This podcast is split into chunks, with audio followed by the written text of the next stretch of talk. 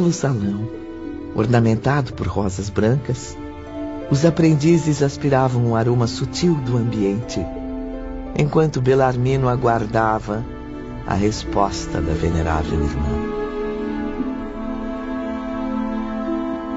Mas como assim, Belarmino? Não vê estas flores? Como então não é possível?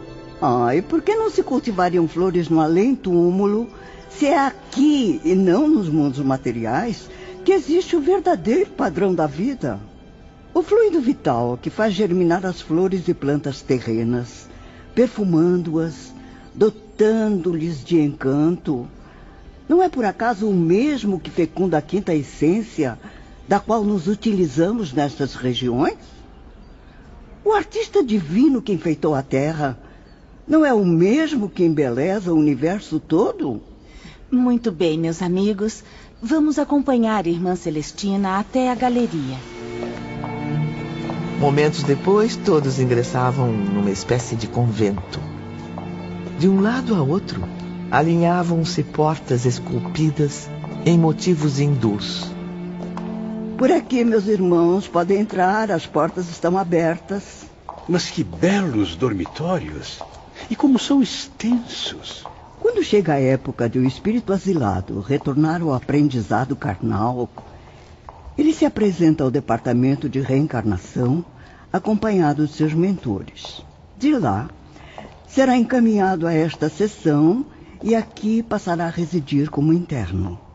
Será hospedado por nós com afeto e muita satisfação, procurando tornar o seu estágio o mais reanimador possível. Belas acomodações. Certamente aliviarão em muito as aflições aqui. É, infelizmente, o suicida é um triste a quem coisa alguma alegrará. Um inconsolável que, sabendo que não tardará a voltar às provações terrestres, fica ainda mais angustiado ao passar por estas portas e aqui permanecerá durante os preparativos para a grande caminhada.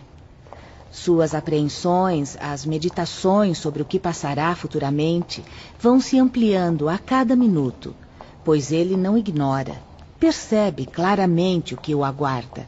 Mas não haverá esperança? Somente a angústia será nossa companheira nesses aposentos? Engana-se, irmão Camilo. Sempre haverá esperança. Mas devem saber que a ansiedade se agravará cada vez mais, provocando lágrimas frequentes lágrimas de arrependimento, de temor e de saudades.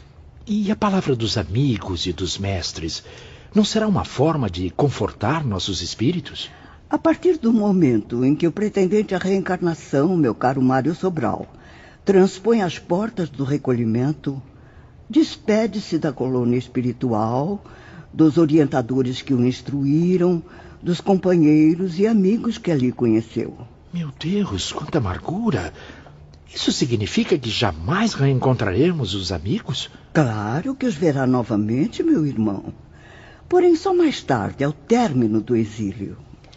Na verdade, ao reencarnar, também não estará separado deles continuará recebendo as atenções dos que zelaram por seu espírito durante a internação no Instituto Maria de Nazaré. E mais, poderá mesmo continuar a ser recebido aqui, aconselhado, instruído, confortado por seus antigos mentores. Mas como isso será possível, irmã Celestina? Meu querido João, já esqueceu que o sono do corpo físico possibilita o transporte aos planos espirituais? Além do mais, o suicida reencarnado não se desligou ainda de nossa tutela. Está da mesma forma internado em nossa colônia. Afinal, a reencarnação a que se submete nada mais é que uma parte do tratamento, um dos nossos recursos para a sua recuperação total. Infelizmente, esses espíritos sabem que ao reencarnarem já não serão tão lúcidos Esquecerão o convívio fraterno, as bênçãos daqueles que são seus anjos e mentores. E por isso se angustiam e sofrem. Meus auxiliares e eu velaremos por eles aqui no recolhimento, despertando-lhes o gosto pela existência terrestre. E convém não esquecer que o suicida desencantou-se da permanência na sociedade terrena. Ele a detesta e, por isso, preferiu outra que lhe satisfizesse os desejos. Muitos, apavorados com as perspectivas das reparações, arrependem-se e, acovardados, pedem que se adie um pouco mais a época do renascimento. E nós os atendemos. E o que acontece com essas criaturas, irmã Rosália? Todos eles são reconduzidos ao local de onde vieram, geralmente do isolamento ou do manicômio, e entregues a seus tutores locais, lá ficando até que se decidam a reencarnar. Entretanto, Camilo, os que se alojam aqui não permanecem inativos, à espera de quem lhes prepare o futuro na Terra. Trabalham com seus instrutores nos preparativos para o próprio renascimento. De que consiste esse trabalho? Podem nos oferecer uma prévia? Deverão colaborar numa exaustiva tarefa, meu irmão. A das pesquisas para a escolha dos próprios pais os genitores convenientes aos testemunhos que deverão apresentar perante as leis infringidas. No entanto, os suicidas geralmente não reencarnam no seio dos entes queridos, e sim fora dele. Seu trabalho nesta sessão também é estudar a programação de suas atividades terrenas, aprendendo, numa espécie de aula prática, a desenvolvê-las, realizá-las, levá-las à finalidade do progresso. O doutor de Canalejas disse-nos que viajaríamos à Terra. Os internos do recolhimento também terão essa permissão? Sim, irmão Belarmino. Nossos asilados viajam frequentemente à Terra, onde permanecem por longos períodos. Seus generosos protetores os acompanham sempre, procurando adaptá-los aos novos hábitos. Desse modo, eles mesmos devem conformar-se com a situação antes mesmo do ingresso no corpo carnal. Certamente, depois disso, creio que retorne a este departamento para os últimos preparativos. Ah, não é assim tão simples, meu filho. Depois de realizarem as pesquisas e haverem escolhido o meio familiar em que viverão, permanecerão ainda um bom tempo em torno dos futuros pais. Deverão se harmonizar com os novos pais na Terra, conhecê-los melhor, adaptarem-se aos seus modos. Principalmente, meus caros, se o renascimento ocorrer no meio hostil, onde existirão apenas inimigos de existências passadas, eh, espíritos estranhos, indiferentes às desgraças dos reencarnantes. Quer dizer, minha irmã, que essas pesquisas a que se refere. Sim. Tem por objetivo a procura de uma família, de um ambiente, eh, de pais caridosos o bastante para concordarem em receber um rebento estranho que lhes será motivo de constantes preocupações. É, existem mesmo casos dolorosos, difíceis de serem resolvidos, meus amigos. Bem lembrado, Rosália. É quando infelizes como aqueles do manicômio ficam detidos aqui no recolhimento, esperando pela escolha de seus novos pais. Como sabem, meus irmãos, o estado dessas criaturas é tão precário que para o renascimento só lhes será possível um corpo carnal desfalecido por, por doenças incuráveis na Terra. Constituindo uma aprovação angustiante para os pais que o receberem. Então, os mentores deles estabelecem aqueles aptos a se tornarem seus genitores. E que possuam débitos graves a solver perante a justiça divina. Tratados comoventes, acordos supremos. Que tipo de acordo, nobre irmã?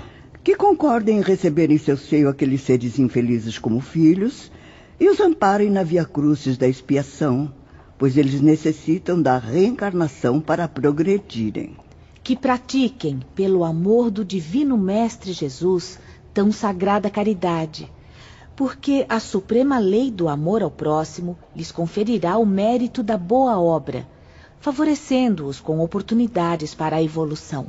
Que consintam em se tornar temporariamente agentes da Legião de Maria, acolhendo em seu lar os filhos amargurados pelo passado pecaminoso pois a caridade cobre uma multidão de pecados, conforme ensinou o apóstolo Pedro.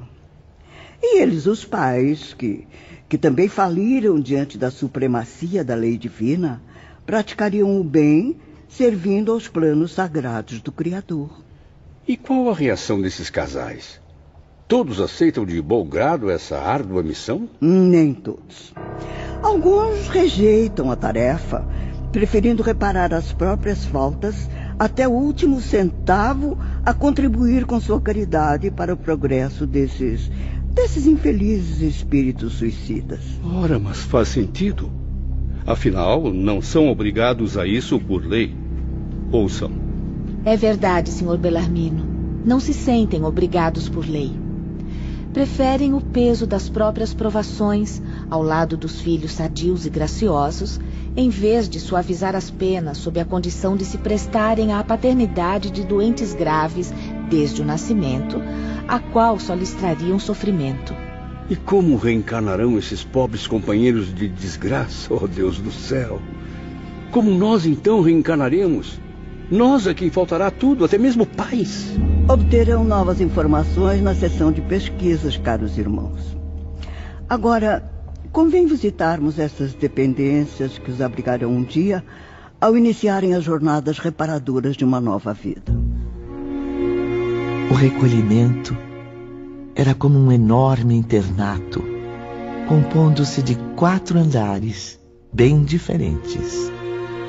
A generosa irmã Celestina percorreu a todos, seguida com atenção por Rosália e os suicidas aprendizes. No primeiro andar, reúnem-se espíritos provenientes de regiões menos infelizes da colônia, os internos e aprendizes já iniciados na espiritualidade. No segundo, permanecem os pacientes do hospital que preferiram reencarnação imediata assim como os do isolamento. O terceiro abriga os prisioneiros da torre e o quarto é reservado aos do manicômio. Percebo que aqui também não se misturam homens e mulheres. Exatamente, irmão Camilo. Os elementos femininos permanecem num prédio idêntico, porém numa povoação vizinha à nossa. Perdoem-me, irmãs. Mas como fazem para não haver equívocos, isto é, é, para que as famílias dos reencarnantes não venham a ser trocadas? boa pergunta, Camilo. A organização aqui é muito rigorosa. Registramos o reencarnante e tudo em torno dele ficará exemplarmente arquivado. Seu nome, o local onde renascerá, a data do nascimento, os nomes dos pais, o período que deverá permanecer na Terra. Nossa preocupação aqui é constante para que vejamos os internos vitoriosos em sua missão terrena. Na verdade, o recolhimento é também um ponto de retorno para onde virão todos até que se terminem os preparativos e para onde gravitarão mais tarde ao extinguir sua existência carnal. E os preparativos costumam ser muito demorados? Sim. Frequentemente se estendem por algum tempo, meu amigo Mário Sobral. Excetuando-se os internos do manicômio, cujas providências para o retorno à Terra são breves, resumindo-se quase que exclusivamente aos trabalhos de pesquisas. Uma vez concluídos os exercícios, é a vez das realizações. Durante essas fases, a nossa chefia transmite ordens à direção do laboratório de restringimento. O objetivo é iniciar a operação magnética necessária ao renascimento, assim como a respectiva atração para o feto, cujos elementos biológicos já se encontrarão em desenvolvimento no óvulo fecundado. No santuário do ventre materno, que será nada mais que o prosseguimento do mesmo laboratório como uma dependência temporária ou de emergência do Departamento de Reencarnação.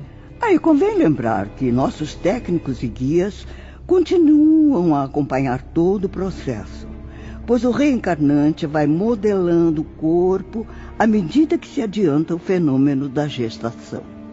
Existirá um molde ideal para definir a forma desse feto, irmãs? Isto é, um padrão pré-definido? O molde ideal do feto em elaboração será justamente o corpo astral que o reencarnante traz no momento, o perispírito. Naquele momento, esclareci a mim mesmo sobre o que viria a ser o meu futuro corpo. estruturado conforme as vibrações de um grande infeliz.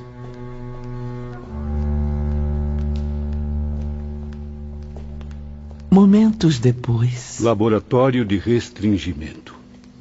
É um dos setores que mais despertam minha curiosidade. Infelizmente, Sr. Belarmino, não é permitida a entrada de aprendizes nesse laboratório. Nem poderemos visitar os gabinetes de análises? Não. Porém, tenho permissão para transmitir aos senhores algumas informações. Não é mesmo, irmã Celestina? Perfeitamente, Rosália. Principalmente informações sobre o que ocorre no laboratório. Ao se internar nesta sessão, o condenado não se prenderá a ela ao contrário, meus amigos, correntes magnéticas provindas das forças divinas o induzirão para o corpo que deverá habitar, harmonizando-o com ele. Ao mesmo tempo que seu perispírito se harmonizará ao daquela que consentirá em ser sua mãe. E é durante esta lenta atração, à medida que a gestação progride, que o condenado vai perdendo a capacidade de recordar o próprio passado. Suas vibrações, mais e mais, vão comprimindo as lembranças, as recordações, as impressões vivazes dos dramas dolorosos vividos no passado. Produz-se então, no espírito, o esquecimento. É misericórdia divina interceder mais uma vez em causa desses espíritos condenados. Afinal, imaginem as desgraças resultantes caso os homens pudessem recordar os verdadeiros motivos por que nascem na Terra em condições lastimosas, muitas vezes lutando e chorando do berço ao túmulo.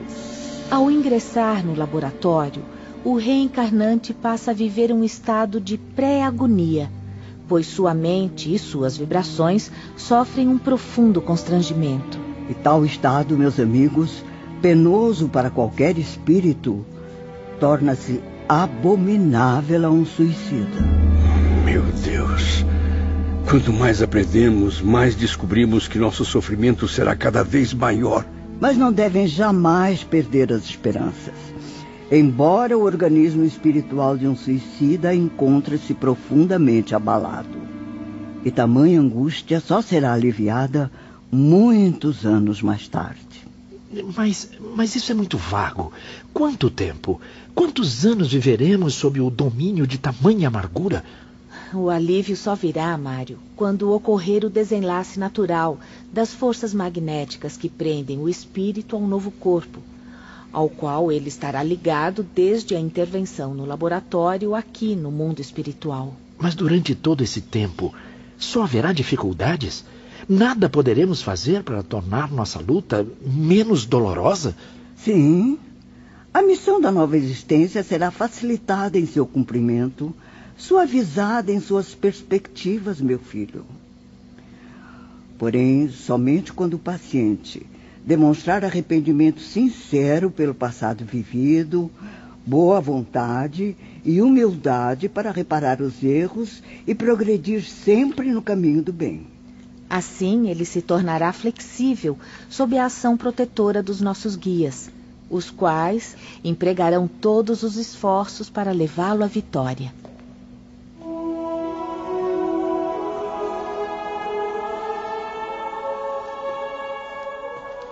Passando por todas as dependências, os aprendizes chegaram aos recintos reservados à programação de recapitulações.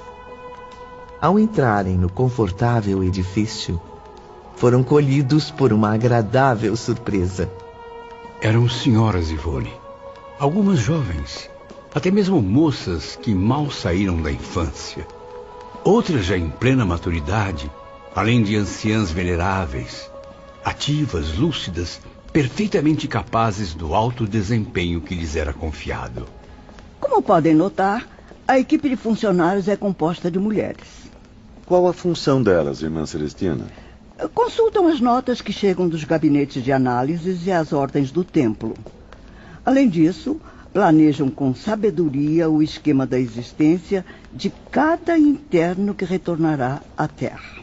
Quem são aqueles senhores hindus que as acompanham? São os seus diretores. sábios iniciados e guias missionários. Não pude conter minha curiosidade. Ao lado de Rosália, aproximei-me de um dos técnicos diante de um exemplar dos mesmos esquemas.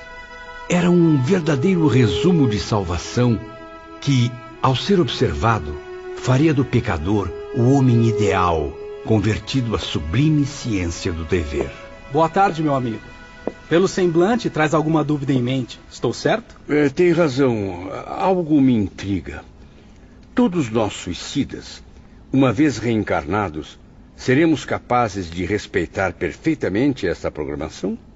Se tudo quanto aí fica se deriva de uma causa, meu amigo, é evidente que ela deva ser corrigida, para que seus efeitos se harmonizem com a lei da criação. Se existe uma programação a ser respeitada, é porque a Justiça Suprema pôde ditá-la, e por isso será respeitada, apesar de quaisquer conveniências ou sacrifícios. A legislação que fundamenta esta instituição é a mesma que move o universo absoluto. Dessa forma, não será possível ao penitente deixar de cumprir rigorosamente uma programação destas. Afinal, se ela existe, é porque ele próprio a originou. Isso significa que a programação existe com ele. Sim, está nele tomando parte na sua personalidade. E será preciso que a respeite para libertar-se das sombras. Aliás, Camilo, ele pode respeitá-la, pois tem todas as possibilidades para isso. Se nem sempre, porém, o faz, é porque se deixou desviar do bom caminho. E o que poderá acontecer? Simples. Irá adquirir novas responsabilidades e repetirá duas, três, quatro existências para que possa pagar todos os débitos contraídos.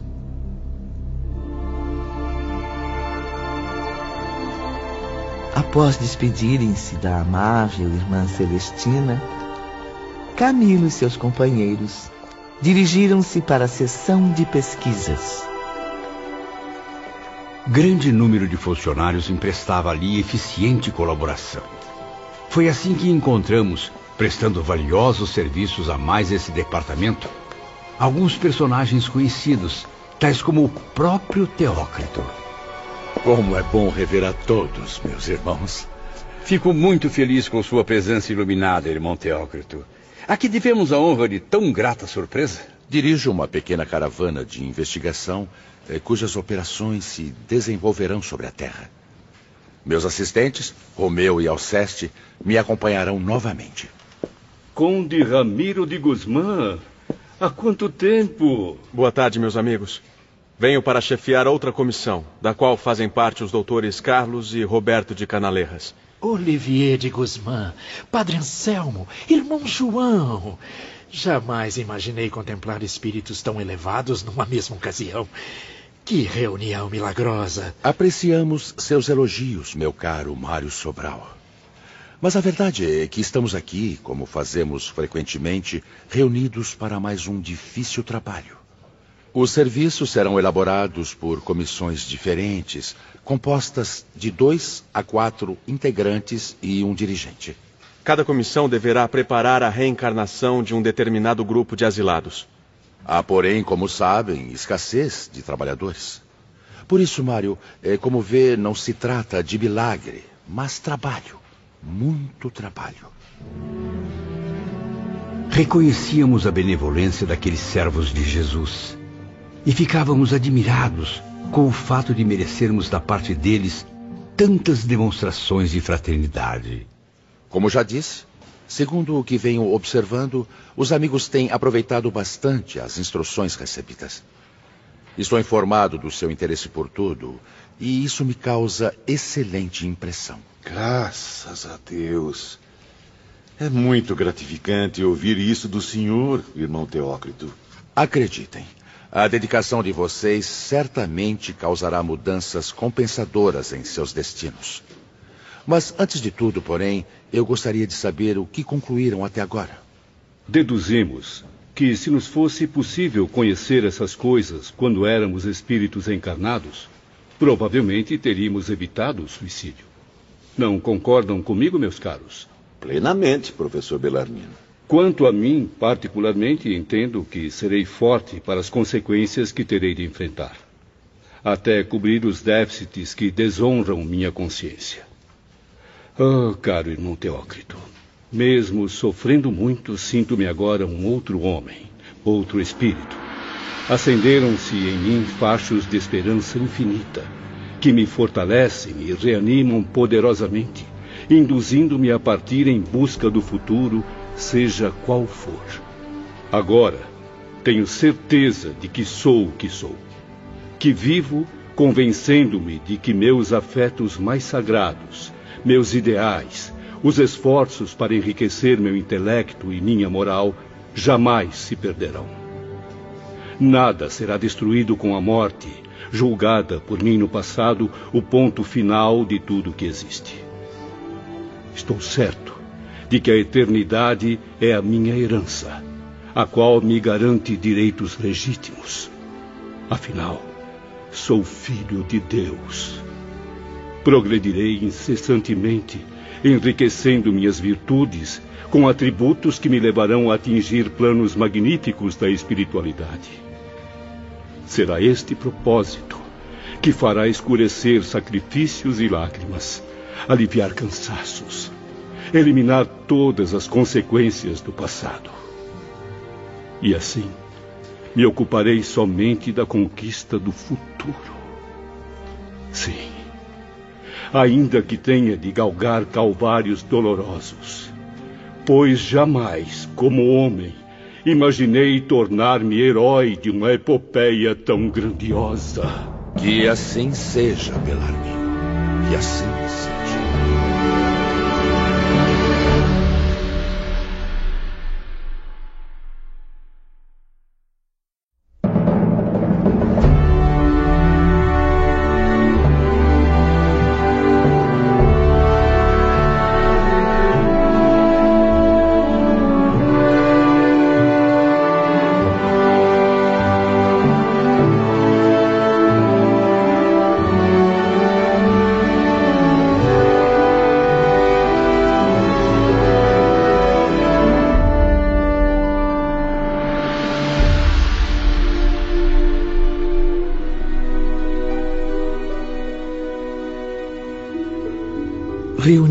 Na sessão de pesquisas, todos ouviam atentamente as palavras emocionadas de Belarmino.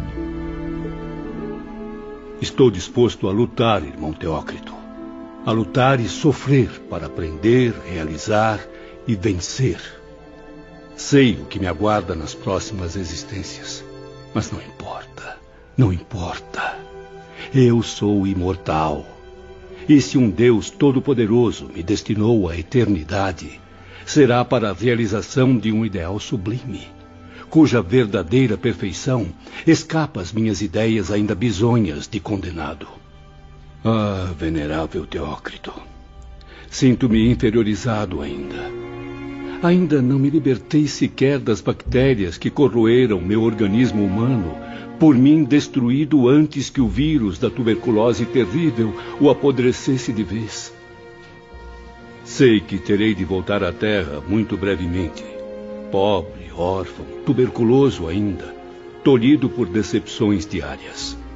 Um maldito envolvido em profundas desilusões. Sei disso. Mas estou disposto a tudo para vencer. Alegro-me até com a severidade dessa justiça soberana e curvo-me então resignado e respeitoso. Tem o verbo inflamado e pomposo, meu caro Belarmino. E enquanto falava, estive pensando em como seriam belos os discursos que realizava em suas aulas clássicas de dialética. Sou um tanto suspeito para concordar com o senhor, mas essa também era a opinião dos meus saudosos alunos. Desejo sinceramente que persevere em suas formosas decisões, meu amigo. Assim sendo, os caminhos do progresso que será compelido a realizar se tornarão mais fáceis de vencer. Se Deus assim o quiser, é o que mais desejo neste momento, nobilíssimo irmão. No entanto, não se deixe encantar demasiadamente pelo esplendor do panorama divino da vida e que, antes de você, a muitos já deslumbrou. Como assim? Não estou compreendendo, diretor. Não é a evolução rumo à luz divina o ideal do bem e da felicidade para todos os seres? A evolução do espírito para a luz é bela e grandiosa, não resta dúvida. A vida do homem, na sua incessante escalada para o melhor, é uma epopeia gloriosa que honra aquele que a vive. Mas o trajeto é duro, Belarmino. Os espinhos semeiam essas estradas redentoras exigindo do peregrino da luz as mais ativas energias, os mais edificantes sacrifícios. Tenho fé, a mais sincera fé, e com ela alcançarei meus objetivos. Reconheço a sua sinceridade e o seu idealismo, e isso me deixa muito satisfeito. Contudo, o entusiasmo por si só não levará ninguém à vitória real, senão à aventura duvidosa. Qual então deverá ser minha conduta, irmão Teócrito? Considere a necessidade de se preparar com armas morais sólidas. A travessia será tumultuada caso deseje realmente conquistar o primeiro degrau dessa imensa escada que o conduzirá à evolução. E que primeiro degrau será esse, já previsto em meu destino? Simplesmente a próxima existência que tomará na arena terrestre. Veio de uma encarnação em que foi primogênito de família conceituada, no seio da qual não lhe faltaram atenções e respeito. Foi indivíduo culto, vivendo facilmente entre prazeres e confortos, proporcionados pelo ouro e pelo carinho de uma mãe terna e dedicada. Ah, minha nobre mãe. Quanta saudade. Apesar de tudo isso, fracassou, não suportando sequer as aflições de uma enfermidade física, patrimônio comum de toda a humanidade. Pense agora, meu caro Belarmino, no que será a sua vida, sendo você, como deseja, órfão, pobre, doente, privado de consolações e esperanças, perseguido por desgraças inevitáveis. Será também uma grande saga, uma longa existência tormentosa a ser vivida e vencida, pois você quer vencer. Será um calvário de redenção que deverá seguir com dignidade, jamais entre revoltas e ofensas a Deus. Será necessário algo mais do que o entusiasmo, Belarmino, muito mais. E convém preparar-se antes que as batalhas comecem. Poderia atender-me um instante, irmão Teócrito? Aqui estou à sua disposição, meu filho. Diga-me tudo, confiante. É que eu desejo tomar uma resolução. Na verdade, já tomei. Mas eu preciso ser auxiliado. Sinto-me um tanto eh, desorientado. Bem, sei, Mário. Continue. Irmão Teócrito, quem é o responsável direto por mim nesta colônia correcional em que estou internado? Sou eu, Mário. Ainda bem. Espero assim encontrar facilidades para os projetos que me empolgam. Meu irmão, por quem é, tenha piedade de mim, não aguento mais. Providencie meu retorno à sociedade terrena. Eu quero encarnar outra vez. Quero aliviar-me dos ultrajes que levei ao seio da minha família, a minha mãe, Deus do céu, a quem cobri de desgosto desde o berço até o túmulo, a minha esposa, a quem traí e abandonei as dificuldades diárias, a meus filhos, os quais rejeitei e esqueci, e a Eulina também. Quero livrar-me do remorso do crime cometido contra aquela pobre mulher. Que Deus ilumine seus planos, meu filho. Eu preciso esquecer, irmão Teócrito. Acima de tudo, esquecer a fim de obter a serenidade e a paz que irá acalmar as minhas angústias. Quero tentar tudo para que eu também progrida. Eu quero reparar todos os meus erros.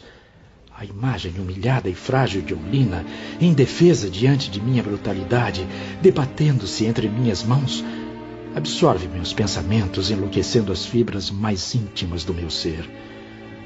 E eu preciso afastar da mente esse quadro satânico a fim de poder sentir o perdão do céu. Eu tenho de sofrer. A trágica tormenta do Vale Sinistro não bastou. Lá eu não me debati por Eulina, mas por mim mesmo, sofrendo os reflexos do suicídio. Então eu fiz uma promessa, irmão Teócrito. Reflita, meu irmão. Não convém prometer o que não se pode cumprir. Prometi, de joelhos, à sombra dolorosa de Eulina agonizante, ser homem outra vez e humilhar-me em uma existência do início ao fim, destituído das mãos que a estrangularam. Eu mesmo me darei tal punição como testemunho do meu sincero arrependimento. Não é o Senhor Deus quem impõe o meu espírito, sou eu que voluntariamente suplico ao Criador que me a conceda como reconforto a minha desventura, já que a morte é somente fantasia, um sonho, a iludir os incautos que se embrenham no suicídio. Está mesmo certo disso, Mário Sobral? Eu estou sim. Passarei sem as mãos que serviram para assassinar uma pobre mulher indefesa. Que se volte contra mim o crime cometido contra Eulina e que eu me veja tão indefeso, destituído das mãos, qual Eulina destituída de forças naquela noite abominável.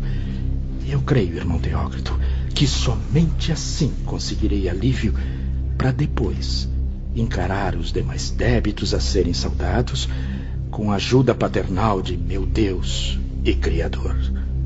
Já refletiu na extensão das responsabilidades que enfrentará nesta reencarnação, Mário? Já, irmão Teócrito.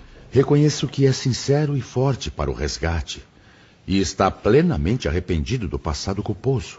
Realmente, esse será o recurso aconselhável para o seu caso. Louvado seja Deus.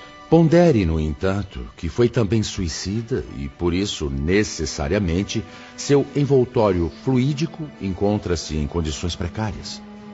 Isso levará seu espírito a receber, com o renascimento, um corpo enfermo, debilitado por doenças incuráveis no plano terreno. É o meu desejo, irmão Teócrito. Tudo, tudo será melhor que o suplício do meu remorso ao menos como homem, quando tudo me faltar e só as desgraças me castigarem, terei um conforto divino, uma esmola suprema à minha inevitável situação: o esquecimento. Quando se concluírem as suas instruções, visite-me no meu departamento, Mário. Iniciaremos então os preparativos para o seu processo de reencarnação. Por hoje é só, meus irmãos estão convidados a tomar parte da comitiva de irmão Teócrito. Convém descansarem agora. Irmã Rosália está certa. Repousem, pois partiremos logo mais. Nossa comitiva pesquisará meios para a reencarnação de alguns aprendizes. Ficamos muito honrados com o convite, irmão Teócrito. Cooperaremos no que for possível. Não se preocupe, Camilo. Irão como simples observadores pois suas condições ainda não permitem colaboração de qualquer natureza. Bem lembrado, Dr. Carlos. Temos ainda muito tempo, pois os serviços somente serão realizáveis pela calada da noite. Vão repousar, meus caros amigos, até que sejam chamados, pois só pela alta madrugada estaremos de volta.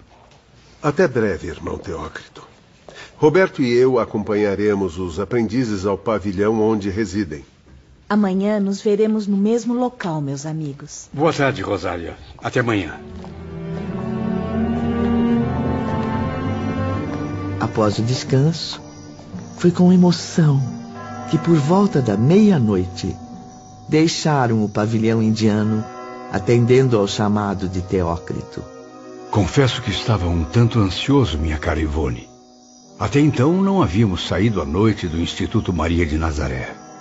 A disciplina rigorosa das mansões hospitalares, verdadeiro método correcional, impunha aos internos o dever de recolherem-se às seis da tarde. Não era permitido jamais a um interno a permanência fora dos muros do seu albergue depois dessa hora. Somente o diretor do departamento poderia ordenar uma exceção. E o fazia muito raramente, apenas para fins de instrução. Acompanhemos agora os aprendizes e seus instrutores, dirigindo-se à Torre da Vigilância. Estranho. Já deve ser mais de meia-noite e os lugares por onde passamos não estão escuros. Que sistema de iluminação será esse? Não consigo compreender. Qual a natureza dessa bela luz que se estende através das alamedas, Dr. Roberto? Não é tão simples explicar agora, professor Belarmino. Mais tarde deduzirão que é a própria eletricidade condicionada de modo favorável ao ambiente astral. Como combinado, lá está o nosso veículo. Pensei que as carruagens fossem maiores. É o mesmo tipo de veículo que utilizamos para giros locais. Ao chegarem, porém, à sede da vigilância, viram que uma enorme caravana se dispunha a partir, enquanto sentinelas e lanceiros a integravam, zelando pela tranquilidade geral. Você e seus companheiros entusiasmados não perderam tempo, ingressaram rapidamente no comboio. Está lembrado, meu amigo escritor? Mas é claro, Ivone.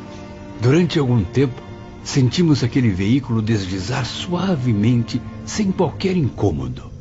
E tamanha era a naturalidade do movimento que desconhecíamos a verdadeira natureza do meio de tração. De repente, a caravana parou. Podem descer agora, senhores. Era um enorme pátio cercado de majestosas muralhas, no qual, apesar da hora adiantada, havia grande movimentação. Reparem bem, meus caros. São espíritos de desencarnados e também de encarnados. Os últimos se apresentam com suas configurações astrais, pois, como sabem, seus corpos materiais repousam descansando em seus leitos, entregues ao sono reparador. Que edifício imenso e bem iluminado é aquele ao fundo. Parece-me um hotel. Eu estou certo? Talvez seja uma repartição pública destinada a expedientes noturnos, Mário. Na verdade, trata-se de mais um anexo da nossa colônia espiritual, necessário à nossa variedade de serviços. Sim, é um posto de emergência móvel. Já ouvimos falar sobre ele no caso da Margarida, a filha do Jerônimo. Exatamente, Belarmino. Venham, vamos entrar.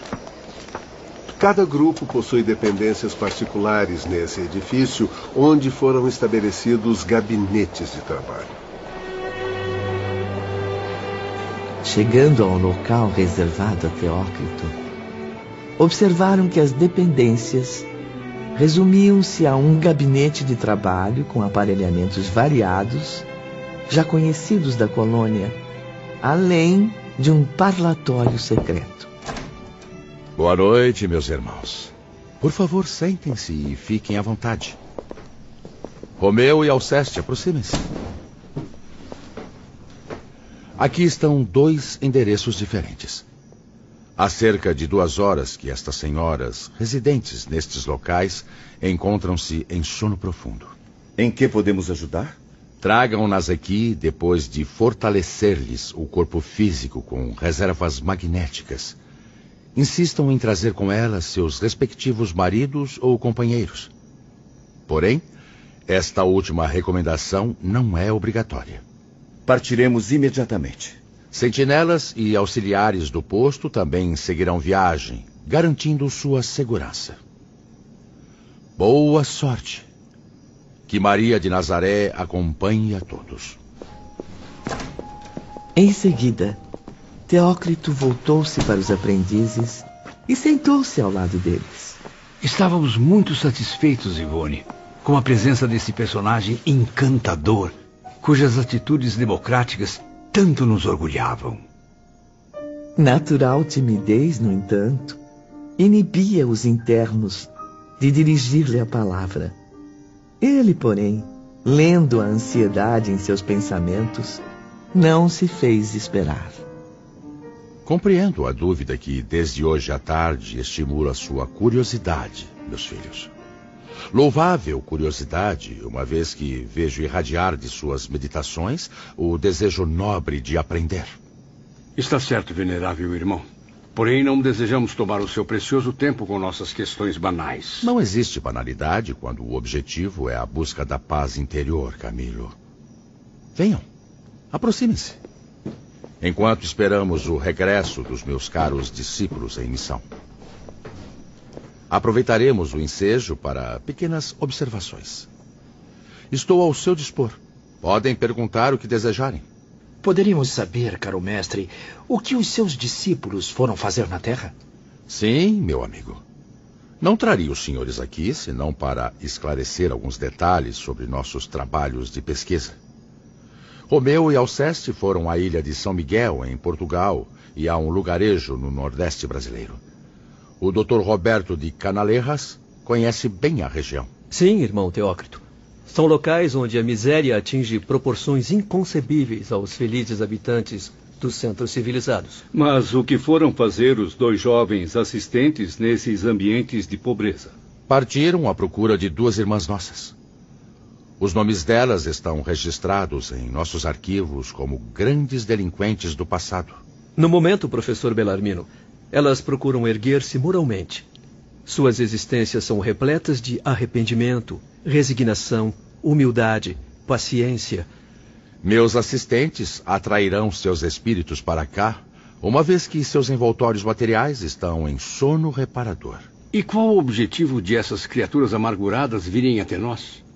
Em que poderão auxiliar, visto que já carregam pesados fardos na existência terrena? Aqui discutiremos a possibilidade de se tornarem mães de dois pobres internos do manicômio. Oh, Deus! Quanta infelicidade! O único recurso a tentar no momento que permitirá a esses suicidas condenados o alívio de suas penas será a reencarnação num ambiente familiar obscuro e sofredor. Só aí conseguirão libertar-se das sombras com as quais contaminaram os próprios destinos. Pelo que vimos observando, esses infelizes renascerão em condições bastante difíceis. Realmente, Belarmino. Encontram-se em situação tão desfavorável que só poderão ocupar corpos carnais enfermos, deturpados, nos quais se sentirão tolhidos e insatisfeitos durante toda a existência. E quanto tempo permanecerão assim na Terra? Assim, de posse de tal envoltório com o qual se afinaram pelas ações que praticaram, cumprirão o tempo que lhes restava de permanência na Terra. Permanência interrompida antes do tempo justo, pelo suicídio. Dessa forma, se aliviarão das perturbações vibratórias e obterão serenidade para repetir a experiência em que fracassaram. Mas isso implicará uma segunda etapa terrena, uma nova reencarnação como será fácil deduzir. Como chegaram à escolha dessas duas mulheres? Por acaso não haveria outras em melhores condições? Já consultamos várias, meu caro João de Azevedo, em localidades idênticas, que se prestariam à caridade de aceitarem filhos doentes, por amor ao bem e respeito à fraternidade verdadeira. Porém, nenhuma delas possuía princípios morais tão elevados que a fizessem aceitar o serviço com abnegação, voluntariamente. Não podíamos esperar mais. Aqueles sofredores precisavam retornar logo ao mundo das provações. Então, a direção-geral do Instituto enviou-nos dados a respeito das duas senhoras já mencionadas, ambas capazes de enfrentar a dura missão por estarem em débito perante as leis da criação. Suponhamos, irmão Teócrito, que se recusem. É bem provável que não, Camilo. Uma vez que são duas almas bastante arrependidas e que, atualmente humildes, ignoradas, só desejam a reabilitação pelo sacrifício e pela generosidade. Irmão Teócrito está incumbido de convencê-las a aceitarem de boa vontade essa heróica tarefa de serem mães de espíritos suicidas. Porém, caso se recusem, a divina providência estará no direito de impor-lhes uma nova sentença, a fim de repararem o mal cometido no passado. Mas que maldade praticaram para que sejam punidas de modo tão cruel? Não se trata de punição, meu caro Camilo. Muito menos de crueldade. Trata-se da justiça divina, pois ambas são espíritos que, em existências anteriores, erraram como mães, deixando criminosamente de cumprir as sublimes funções da maternidade abortaram, sacrificando nas próprias entranhas os envoltórios carnais, interrompendo a gestação para espíritos que delas deveriam renascer. Pobres ignorantes. Como viverão agora essas almas? Viverão imersas nas trevas dos crimes que cometeram por menosprezarem a natureza, a moral, o matrimônio, os direitos alheios e a si mesmas. São espíritos encarcerados, um na solidão de uma ilha de onde jamais poderá escapar, outro na aspereza de um sertão impiedoso, longe dos filhos saudáveis que poderia ter posto no mundo. Agora, Camilo, terão de reparar os crimes passados, debruçando-se sobre miseráveis berços onde gemerão, rangendo os dentes, outros espíritos, agora culpados, grandes condenados no plano espiritual. Criaturas transformadas pelo renascimento reparador em situação repulsiva aos olhos humanos, aos quais deverão dedicar-se como verdadeiras mães. Sim, amorosas, pacientes, conformadas, prontas para o sacrifício em defesa do fruto de suas entranhas, por mais desagradável que seja. Diga, irmão Teócrito, a lei realmente obriga-nos a reencarnar entre estranhos? Como filhos de pais cujos espíritos nos sejam completamente desconhecidos? Creio que semelhante castigo será extremamente doloroso. Sim, é doloroso, não resta a menor dúvida, meu amigo.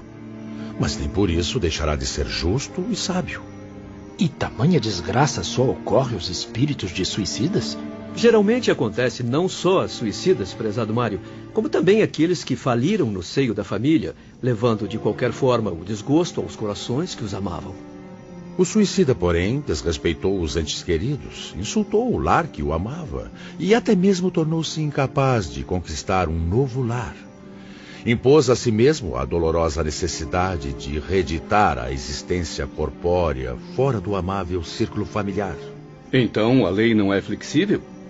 Seremos todos condenados a esse árduo destino? Nem sempre, Belarmino. Existem casos em que o suicida poderá voltar em ambiente afetuoso. É mesmo? Mas em que circunstâncias, irmão Teócrito? Se possuir afeições antigas que se encontrem presentes em sua nova existência, na época em que terá de reencarnar, e se essas consentirem em recebê-lo, ajudá-lo na reparação. Mas somente nesses casos? Sim, meu amigo João. Raramente ocorrerão outros casos, mas, se acontecerem, serão os mais dolorosos. Nessas situações, o suicida terá de reiniciar o aprendizado carnal entre espíritos inimigos. E acreditem, meus filhos, será muito pior do que se o fizer entre estranhos, simplesmente. Momentos depois, dois infelizes asilados do manicômio entravam no gabinete, amparados por auxiliares de irmão João. Passaram tristemente, parecendo alheios a tudo que os cercava. O olhar vago indeciso, os passos lentos, expressões de angústias indefiníveis. Conduzidos ao parlatório, foram para lá encaminhados pelo irmão Teócrito, desaparecendo de nossas vistas. Alguns minutos se passaram. Não nos atrevíamos a emitir sequer uma palavra, Ivone. O silêncio dominava o vasto ambiente e um confuso temor deixava-nos ainda mais inibidos. De repente, murmúrios vindos do exterior deixaram os aprendizes apreensivos como se algo muito importante fosse ocorrer. E ocorreu, minha amiga. Romeu, Alceste e o Dr. Carlos, com mais alguns auxiliares, entraram no salão conduzindo duas senhoras, mulheres de condição social muito humilde, ladeadas por lanceiros como prisioneiras de muita responsabilidade. Curiosos, Camilo e os demais internos as examinaram. Uma, franzina, delicada, parecendo doente e frágil. Tinha cabelos loiros, refletindo em seu físico astral os trajes a que se habituou na existência diária. Era portuguesa e não contaria senão 18 anos de idade, tudo indicando tratar-se de uma mulher recém-casada. O marido a acompanhava humilde, respeitoso. Era um pescador. A outra mulher, vivaz, arisca e nervosa, revelava-se imediatamente como sendo a brasileira, Lembrava o tipo clássico egípcio, com os cabelos negros e lisos soltos nos ombros, as maçãs do rosto bem delineadas, a expressão misteriosa nos belos olhos brilhantes, onde as lágrimas pareciam assinalar incoerentes amarguras. Encontrava-se só. Não era casada. Fora seduzida por um homem que a traiu inúmeras vezes, abandonando-a depois, definitivamente. Muito bem, meus irmãos. Vejamos agora se estas mulheres terão mesmo capacidade para executar a mais difícil missão de suas existências.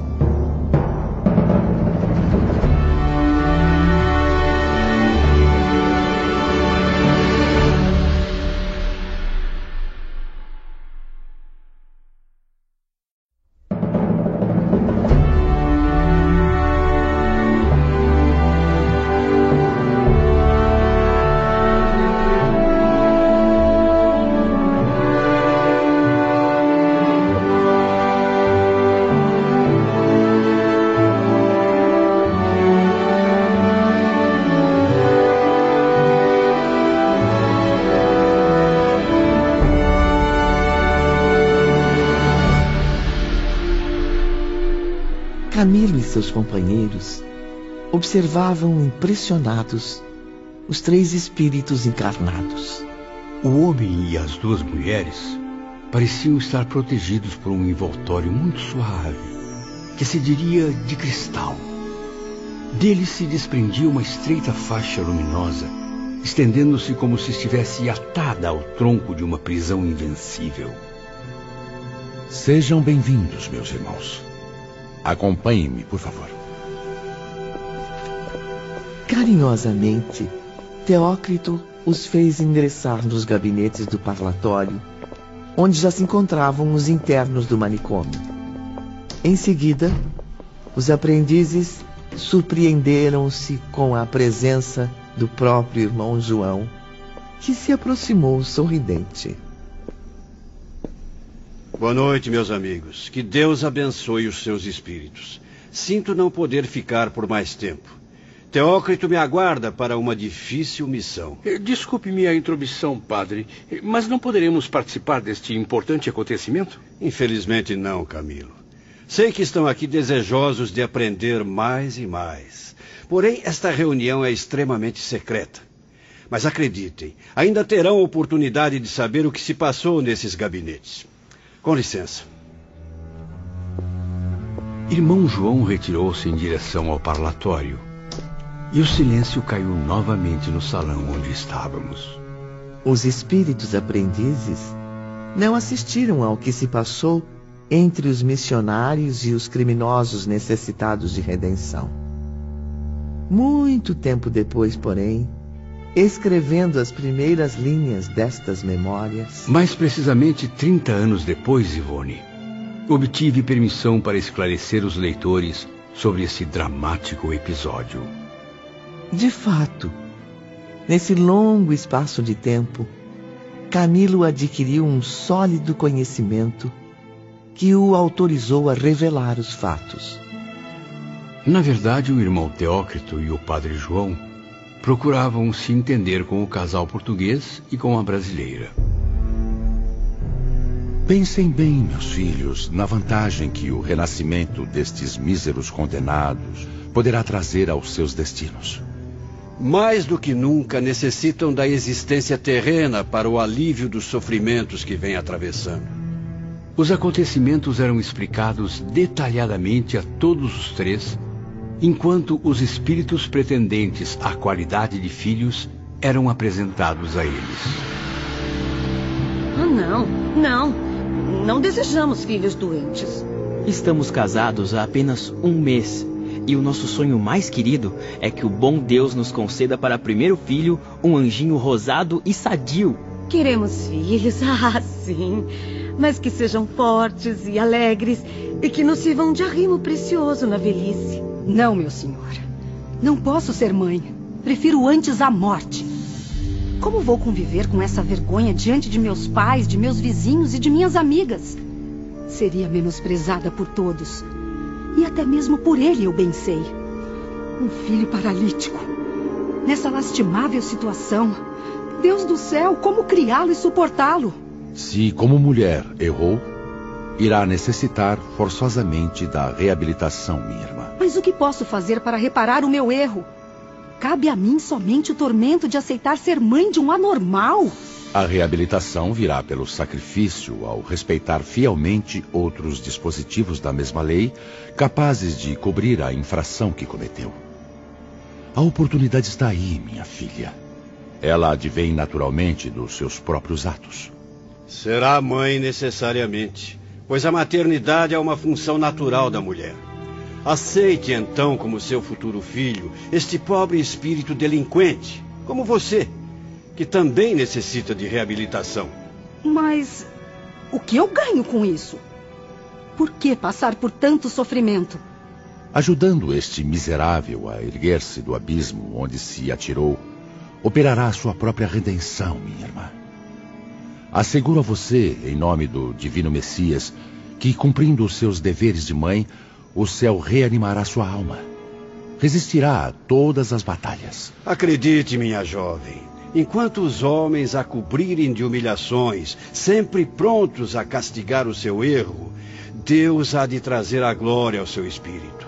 Sim, será uma heroína que aceitou ser mãe de um miserável enfermo um pobre suicida do passado, carente de alguém caridoso bastante para amá-lo e protegê-lo, apesar da sua desgraça. Alguém que, servindo os planos de Jesus, vele por ele, conduzindo-o nas reparações da nova existência carnal. Debruçada sobre o berço pobre do seu filho menosprezado por todos. Sorrindo com amor ao pequenino doente que a buscará com os olhos tristes, mas cheios de confiança reconhecendo sua voz entre mil mulheres e aquietando-se aos seus murmúrios afetuosos. Terá encontrado, minha filha, a seiva generosa que lavará a infâmia na qual se contaminou. Não, não, meu senhor. Eu sinto muito, mas não teremos forças para suportar tamanha desgraça. Não posso responder por esta senhora, mas eu e minha esposa realmente não podemos aceitar. Meus filhos, Pensem nos méritos que conquistarão perante a lei suprema, na assistência celestial de que se tornarão merecedores. Pensem nas honras que receberão futuramente da legião dos servos de Maria, como prêmio supremo a esse gesto tão caridoso. Foram longas horas de conversação ininterrupta. Os três permaneciam chorosos e irredutíveis sem se animar a estabelecer o acordo definitivo. Romeu e Alceste, ajudem-nos. Precisamos tomar uma medida mais vigorosa. Tem razão, irmão Teócrito. Só assim seremos capazes de convencê-los a aceitar de boa vontade.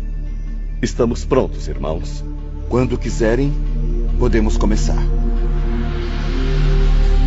Sob a corrente vibratória emanada pelos obreiros da boa vontade, as duas mulheres e o homem passaram a rever os panoramas das próprias vidas passadas. Observe, Teócrito. Está tudo arquivado na consciência do espírito deles. Vejo perfeitamente, irmão João. As ações inconfessáveis praticadas contra as leis divinas em prejuízo do próximo e de si mesmos. Os crimes nefastos, cujas consequências estão exigindo séculos de reparações por entre as lágrimas de infinitas dores. O casal de portugueses reviu-se como nobres aristocratas residentes no Brasil, a extorquirem de braços escravos o bem-estar de que se vangloriavam. Não! Como eu pude fazer isso, meu Deus? Não! Levei o desespero a milhares de escravos. Vejo agora todos caídos à minha frente, doentes, exaustos, torturados por trabalhos excessivos. Perdão, Senhor. Perdão por tanta crueldade. A infeliz brasileira, por sua vez, reconheceu-se numa existência anterior como dama orgulhosa da própria formosura. Foi irreverente e vaidosa, profanando os deveres conjugais com o desrespeito aos juramentos do matrimônio. Recusou-se às leis sublimes da natureza, que exigiam dela o desempenho da maternidade. Recusa que a levou até mesmo a interromper diversas gestações. Eu. Eu não posso ter feito isso. Não, não fui eu. Não sou eu. Eu não posso ser tão má, tão desumana. Um desfile sinistro de erros abomináveis, de ações desrespeitosas, emergiu das consciências daqueles infelizes. Lembrem-se, meus filhos, de que já reencarnaram muitas vezes em busca da reabilitação, mas quase sempre falharam. Agora, como acréscimo da misericórdia divina, recebem um novo convite para ajudarem a própria causa. Força, meus filhos. Não percam a oportunidade de praticar essa excelente ação. Assumam a paternidade terrena de outros criminosos, como vocês mesmos, necessitados de evolução e progresso moral. Chega! Não quero ver mais nada! Eu não mereço tanto sofrimento! Ah, oh, meu Deus!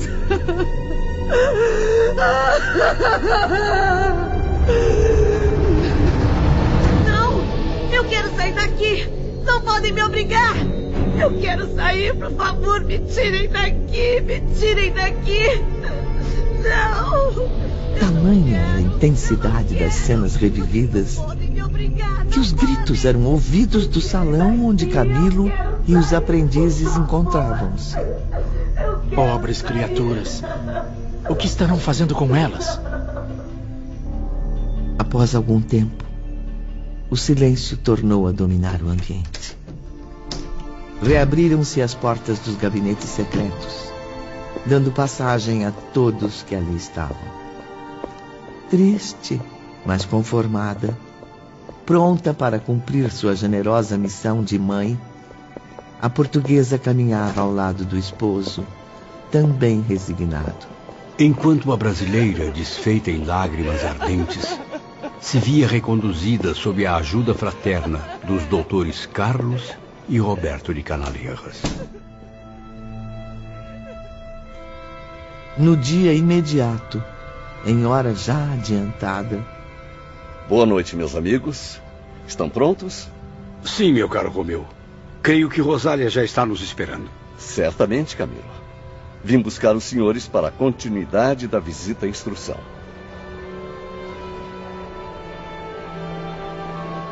No grandioso edifício central do departamento a ser visitado, foram recebidos pela jovem Rosália. Faremos hoje a nossa derradeira excursão. Irmão Teócrito deseja conduzir os senhores à terra, onde terminarão o giro instrutivo que vem realizando. Voltar à terra? Hoje? Ah, nem acredito que vou rever meu tão saudoso Portugal. Sim, meu caro João. Irão rever a terra natal. Mas lembrem-se de que será um trabalho de pesquisas, não um passeio. Por isso mesmo, antes trouxe os senhores à sessão de planejamento de corpos físicos. Qual a função desse setor, irmã? Como sabem, antes de a encarnação estar definitivamente estabelecida, foi estudado não só o meio ambiente, como até o estado fisiológico dos futuros pais principalmente se o espírito culpado é passível de sofrer deformações físicas, doenças graves e incuráveis. Somente depois de tudo esclarecido serão esboçados os planos para os futuros corpos. Sim, irmã Rosália. Já tivemos a oportunidade de aprender alguns conceitos sobre o processo de reencarnação. Então, queiram me acompanhar, meus amigos. Por aqui, por gentileza.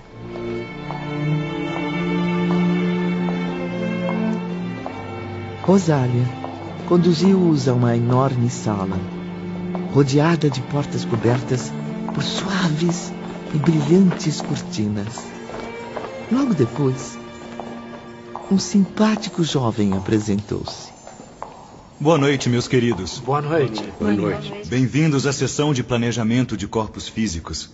Boa noite, irmão Clemente. Muito obrigada por nos receber. Era uma legítima sala de arte, Ivone.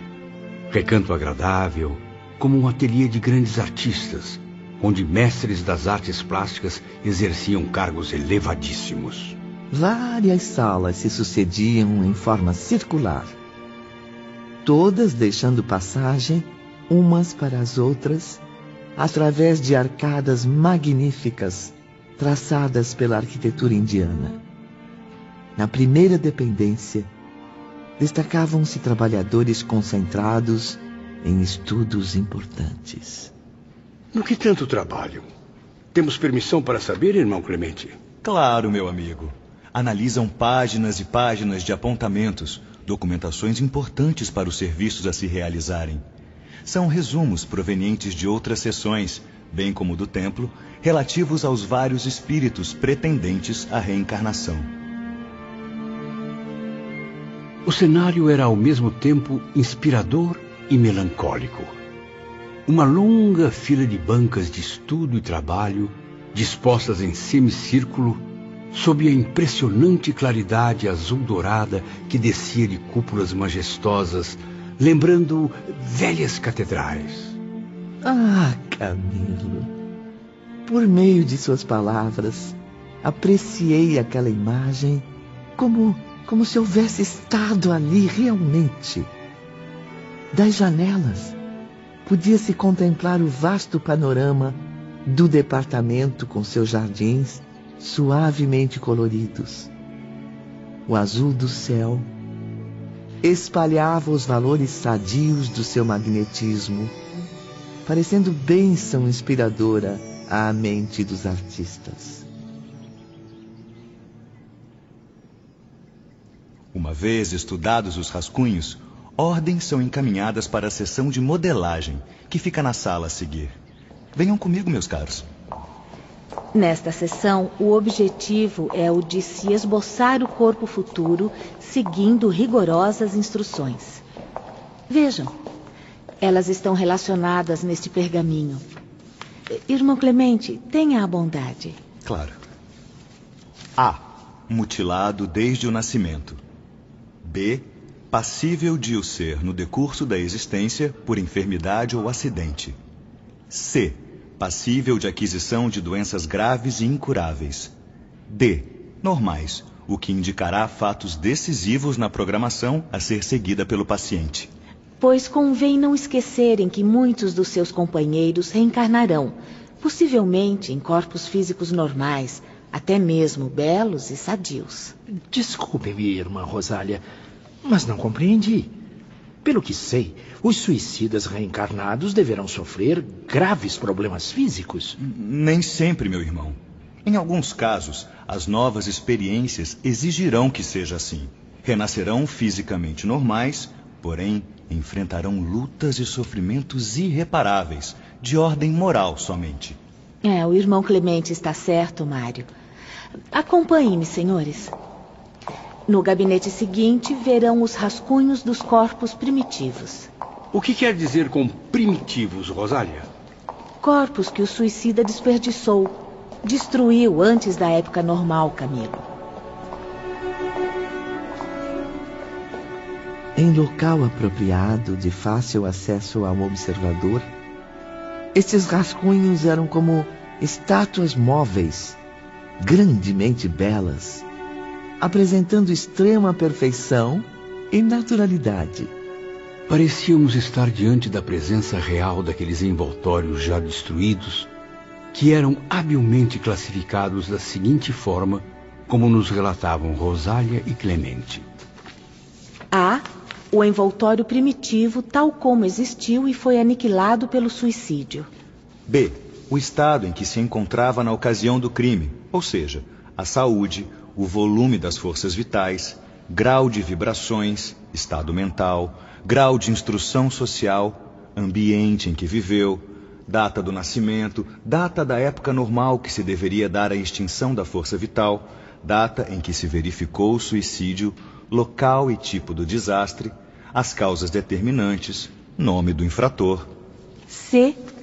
O órgão atingido pelo atentado e cuja alteração motivou a extinção das fontes de vida. Assinalado no esboço com lesão idêntica à que sofreu o corpo material. D. Casos especiais: afogamentos, trituração por esmagamento, queda, reprodução plástica dos restos do corpo, tal como o suicídio o reduziu. A perfeição desta última reprodução era impressionante, Ivone. Certamente chocaria qualquer observador não esclarecido como aqueles mestres, ou não dolorosamente experimentados como nós, os próprios suicidas. Venham, meus amigos. A próxima sala é a da preparação de esboços para os corpos futuros. Ou, mais especificamente, a sessão de modelagem. Como veem, o local é idêntico aos demais. Porém, há diferenças importantes, como a intensidade maior do trabalho e o número ainda mais elevado de operários. Os mapas ou rascunhos encomendados obedecem rigorosamente às instruções recebidas. Depois, são encaminhados para revisão e aprovação de outros setores. Ali, os pretendentes os examinarão detalhadamente, sob o critério de seus mentores e guias particulares. E como se dá essa aprovação, irmão Clemente? Como os reencarnantes reagem à visão dos corpos que ocuparão na Terra? Não raramente, Camilo, são momentos de profunda tristeza. Os futuros ocupantes aprovam seus esboços entre crises de lágrimas angustiantes. É. Há casos que requerem adiamentos para os preparativos finais, a fim de se fortalecerem e se encorajarem para o inevitável. Mas e se por acaso o estado do penitente for precário demais, sem que lhe permita lucidez para a aprovação? O templo e os seus guias missionários suprirão suas deficiências, zelando por seus interesses com justiça e amor.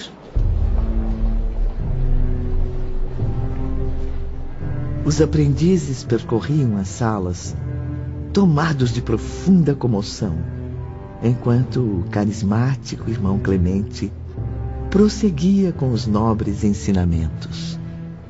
Sim, meus caros amigos, bendito seja o Criador Supremo, dirigente do universo, cuja bondade infinita nos ergue das incompreensões do erro para as elevadas vias da regeneração. É a justiça do Todo-Poderoso que nos impele ao progresso, por intermédio dos serviços constantes dos renascimentos planetários. Na Terra, os homens ainda estão longe de conhecer a expressão dessa lei que só o pensamento divino seria capaz de estabelecer. Por que diz isso, nobre irmão? Não haverá na Terra homens com intelecto suficiente para compreendê-la? É preciso bem mais que intelecto, nobre professor. A humanidade carece cada vez mais de sabedoria. A ignorância dos elevados princípios que dirigem os destinos da raça humana, a má vontade em querer conhecer as fontes esclarecedoras da vida, assim como os preconceitos das mentalidades inferiores, têm impedido os homens de reconhecerem esse glorioso alicerce da própria evolução. Mas e os grandes descobridores? Os brilhantes cientistas? Todo homem que se considera semideus nas sociedades terrenas não admitirá, em hipótese alguma, que o seu orgulho possa um dia condená-lo a uma reencarnação obscura e humilde. Sim, uma nova etapa de provações na qual seu coração amargo, frio, irá adquirir os doces sentimentos de amor ao próximo. Sua alma conhecerá as verdadeiras expressões fraternas que só o respeito à causa cristã poderão inspirar. E os nobres personagens da aristocracia, os grandes líderes terrenos, não teriam eles discernimento para compreender? Quem são eles? O soberano? O magnata? Que se utilizaram levianamente das concessões divinas?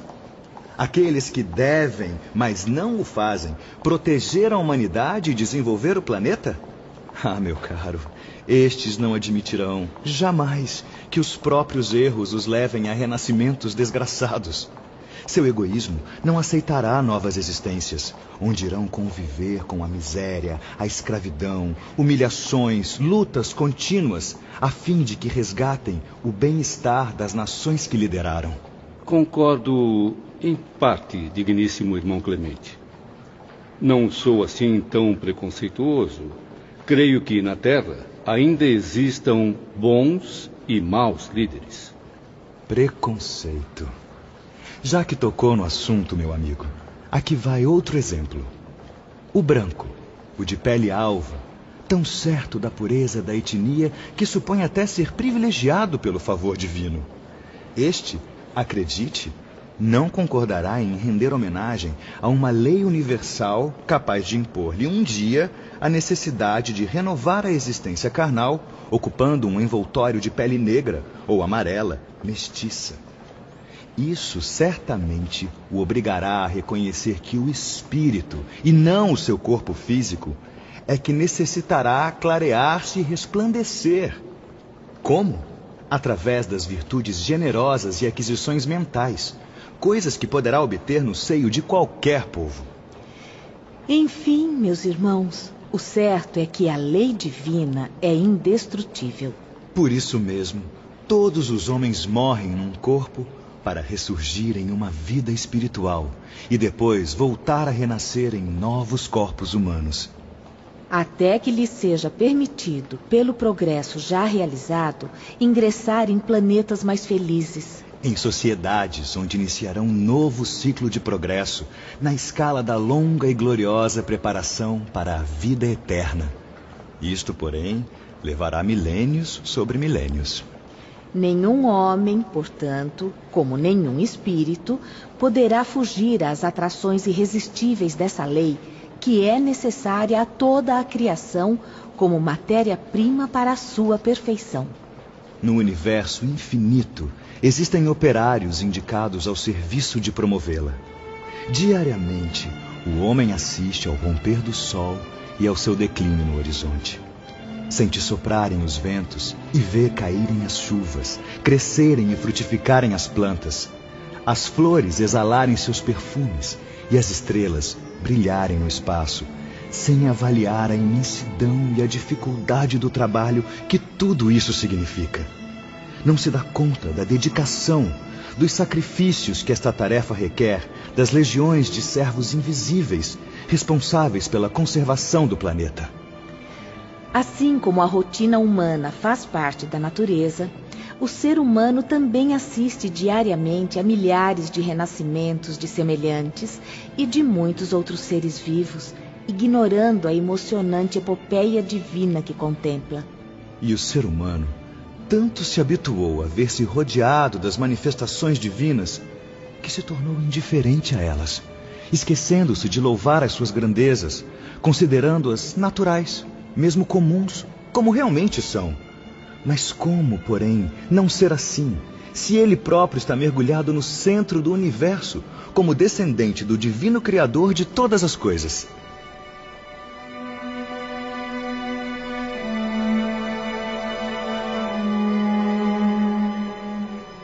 Após ouvirem emocionados aquelas belas e reflexivas palavras, os aprendizes foram conduzidos a outra esplêndida galeria. No vasto salão, alinhavam-se as belíssimas estátuas mapas. Vários iniciados se encontravam ali. Alguns examinavam minuciosamente as configurações. Outros estudavam rascunhos e instruções, enquanto havia ainda os que examinavam as fotografias dos restos mortais dos suicidas, esboçando mapas de futuros envoltórios. Cheguem mais perto, meus caros. Aproximem-se das estátuas. São representações anteriores ao suicídio. Impressionante. Possuem movimentos e vibrações. E tornam-se, por isso, o tipo ideal a ser modelado, Camilo. Assim foi que, pelas artérias, viu-se deslizar um filete de líquido vermelho luminoso, indicando o sangue com suas manifestações normais num corpo terreno. Era incrível. As vísceras, Ivone, assim como o sangue, continham fluidos luminosos. Quanto às cartilagens, o sistema nervoso, a carne, eram representados por texturas suaves em tons branco, amarelo e rosa, respectivamente. Tudo era absolutamente harmônico, fornecendo à peça uma expressão de grande beleza. Observem bem, meus irmãos, o pequeno universo do corpo humano, com todos os seus pormenores, aqui se encontra projetado com a maestria dos verdadeiros artistas e anatomistas. É importante ressaltar, querido ouvinte, que havia dependências específicas para as estátuas femininas. Bem lembrado, Ivone. Jamais em nossas instruções observamos serviços mistos em quaisquer setores. Os aprendizes permaneciam em silêncio, chocados, atordoados com aquela visão espetacular. Alguns minutos depois, Rosália exclamou: Sem dúvida, meus amigos, é um mecanismo magnífico. O homem deveria considerar-se honrado por obter do Criador a graça de poder evoluir na posse de um veículo assim o corpo humano. É mais do que um simples mecanismo, meus amigos. É o próprio universo em miniatura, em que esplêndidos fenômenos se reproduzem a todo momento. É um templo, um santuário no qual será depositada a alma imortal para que nele se embeleze e aperfeiçoe na sequência dos renascimentos.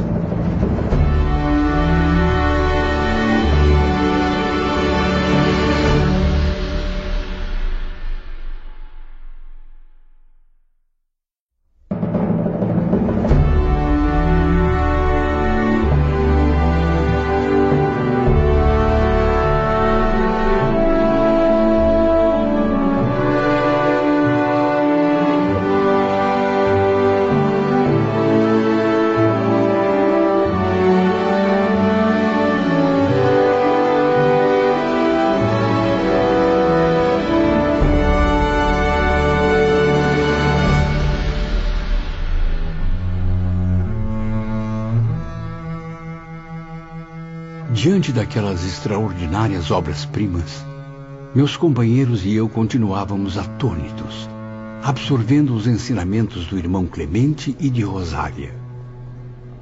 Vejam o coração, órgão sensível e heróico, incansável sentinela, destinado aos mais elevados serviços de uma reencarnação.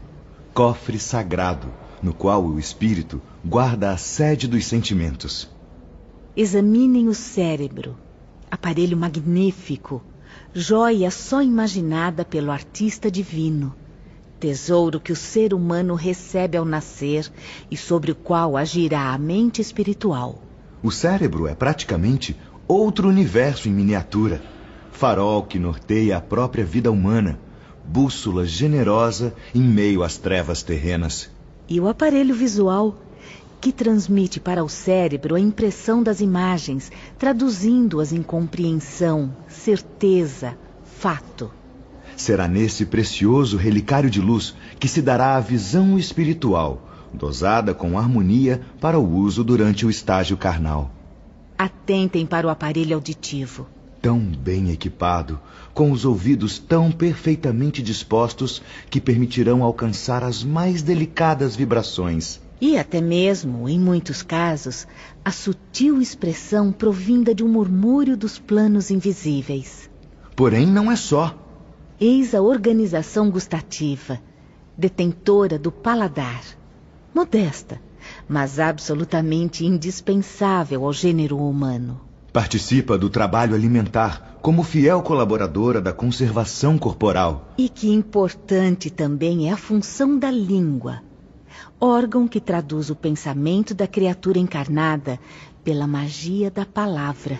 Como o homem seria respeitável se utilizasse esse aparelho sublime somente a serviço do bem e da verdade? Tem razão, Clemente. É da língua que se desprendem as vibrações emitidas pelo pensamento, tornando possível o entendimento entre a humanidade por intermédio da palavra. Sim, Rosália. É graças a ela que se concretizam os sons das mais belas expressões terrestres, como as doces promessas de amor, a harmonia dos mais emocionantes poemas, assim como as suaves canções de ninar junto aos berços das criancinhas.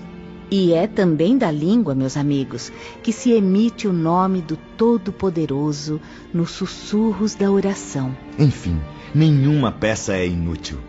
Todas as particularidades são essenciais, indispensáveis à harmonia magistral do corpo humano. Completam-se correspondem-se, atraem-se numa bela sequência de atividades heróicas, dependendo umas das outras para o equilíbrio do espírito que habitará nele.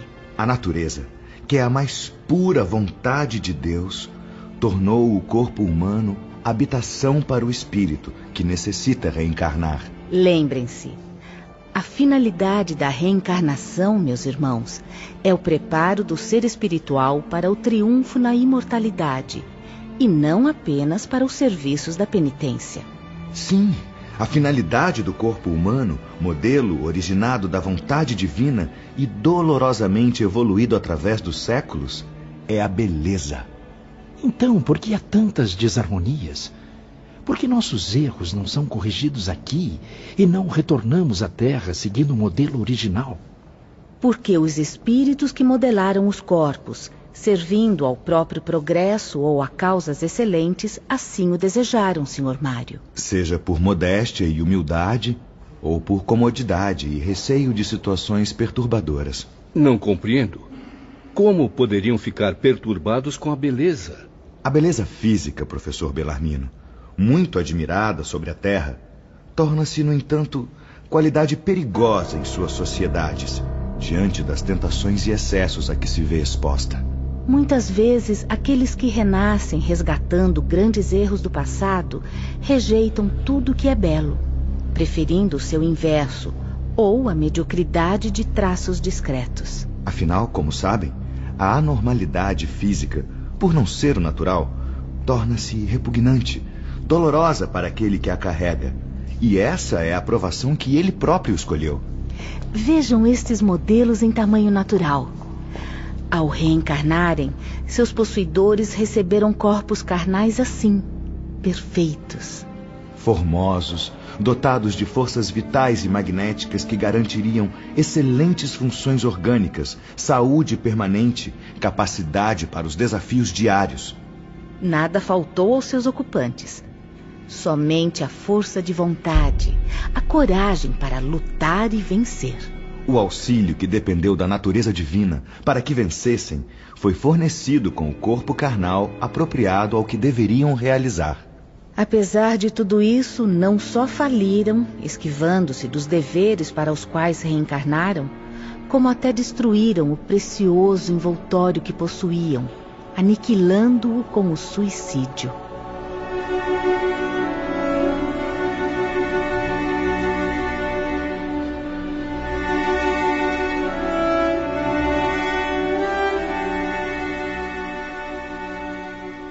As palavras dos irmãos Clemente e Rosália atingiam profundamente a consciência dos espíritos aprendizes.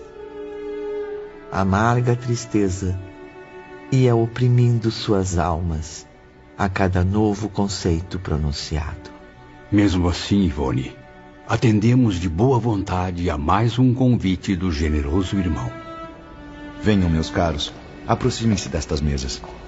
Ali anatomistas traçavam nos rascunhos de futuros envoltórios a serem ocupados por espíritos prestes a reencarnar.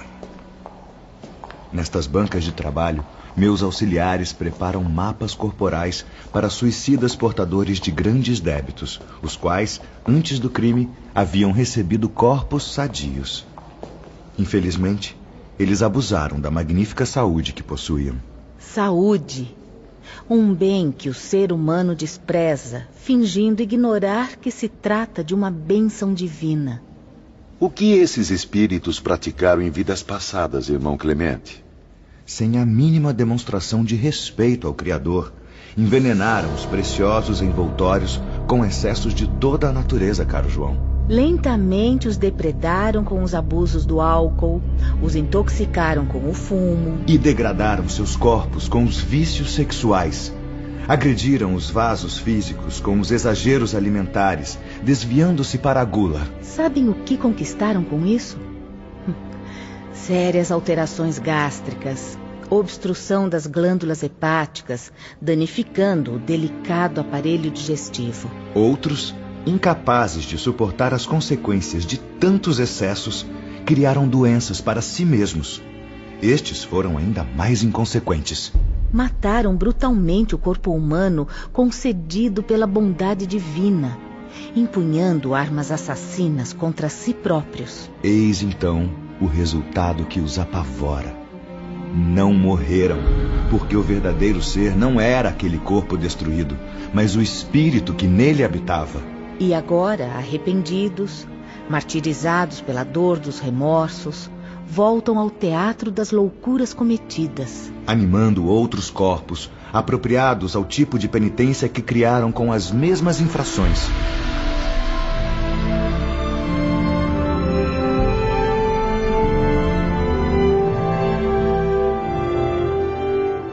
Nossos corações passaram a sentir um mal-estar angustiante, que nos tornava ainda mais covardes, ansiosos.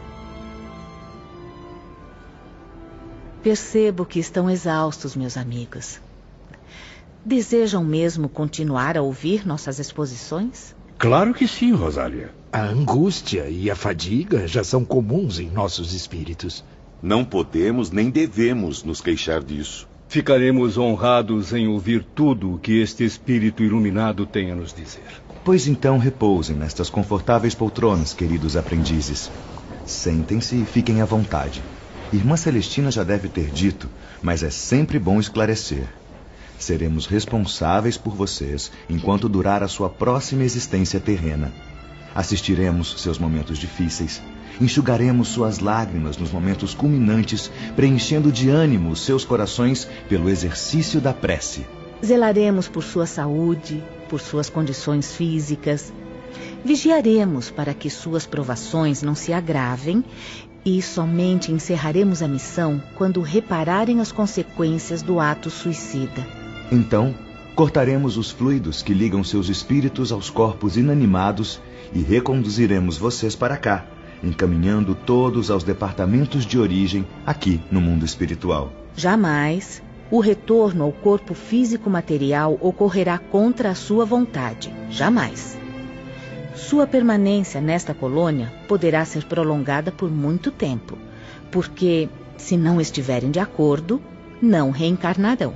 Geralmente, porém, o suicida vê-se em condições tão precárias, sejam físico-astrais, morais e mentais, que pouquíssimas vezes nos obrigamos ao trabalho de catequese para a reencarnação. Ele próprio, o suicida, deseja-a com ansiedade, apressa-se em obtê-la, suplicando-a para Deus através de preces fervorosas, muitas vezes em ocasião inoportuna. E isso nos força a contrariá-lo, obrigando-o a uma espera que permitirá maiores probabilidades de êxito. Desculpem, amigos, faremos agora um pequeno intervalo. Preciso atender a alguns irmãos. Com licença. Irmão Clemente retirou-se. Porém, sem afastar-se das vistas dos atenciosos aprendizes. O que será que desejam, irmã Rosália? Provavelmente consultá-lo sobre os importantes serviços em elaboração. Observamos Clemente com muito interesse durante os rápidos minutos em que orientava seus colaboradores. Não distinguimos sobre o que tratavam. Em compensação, notamos que conservava sempre um sorriso cativante. Irmão Clemente era, além disso, jovem e de belas feições. Poderia-se dizer um modelo ideal que inspirou os escultores da Grécia Antiga. Se não me engano, Camilo, parecia não contar ainda as 30 primaveras. O que nos surpreendeu bastante, devido à alta responsabilidade que concentrava no Instituto Maria de Nazaré. Até aquele momento, querido ouvinte, os aprendizes ainda ignoravam que o espírito é independente de idades. podendo apresentar-se com a fisionomia que lhe for mais grata ao coração e às lembranças. Víamos Clemente como se fosse realmente um homem nobremente trajado com o uniforme do Instituto. Mas algo se irradiava de seu ser, indefinível para nós, comprovando sua excelente qualidade espiritual.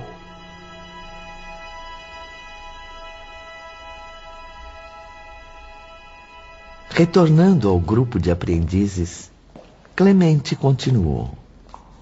Da extensa falange de penitentes que tem passado por esses umbrais, excluo dos nossos exemplos os internos do manicômio. Mas por que, irmão Clemente? Estão bastante prejudicados, com as vibrações muito limitadas, irmão Belarmino. Reencarnarão sob os imperativos da lei de Deus, mas igualmente assistidos pela caridade divina. Além disso, não se encontram em situação de facilitar auxílio em proveito próprio. Serão auxiliados pelo Todo-Poderoso e por seus guias dedicados, pois estão incapacitados no momento para o exercício do livre-arbítrio. Os aprendizes poderiam examinar os rascunhos que acaba de receber dos discípulos, irmão Clemente? Claro, Rosário. Vejam, meus amigos.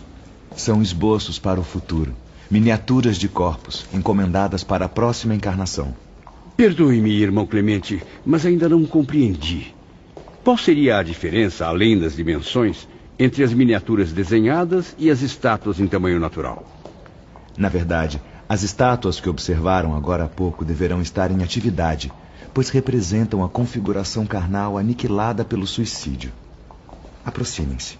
Caso desejem, podem tocar os rascunhos. Incrível! Não são sequer imitações daquelas belas estátuas.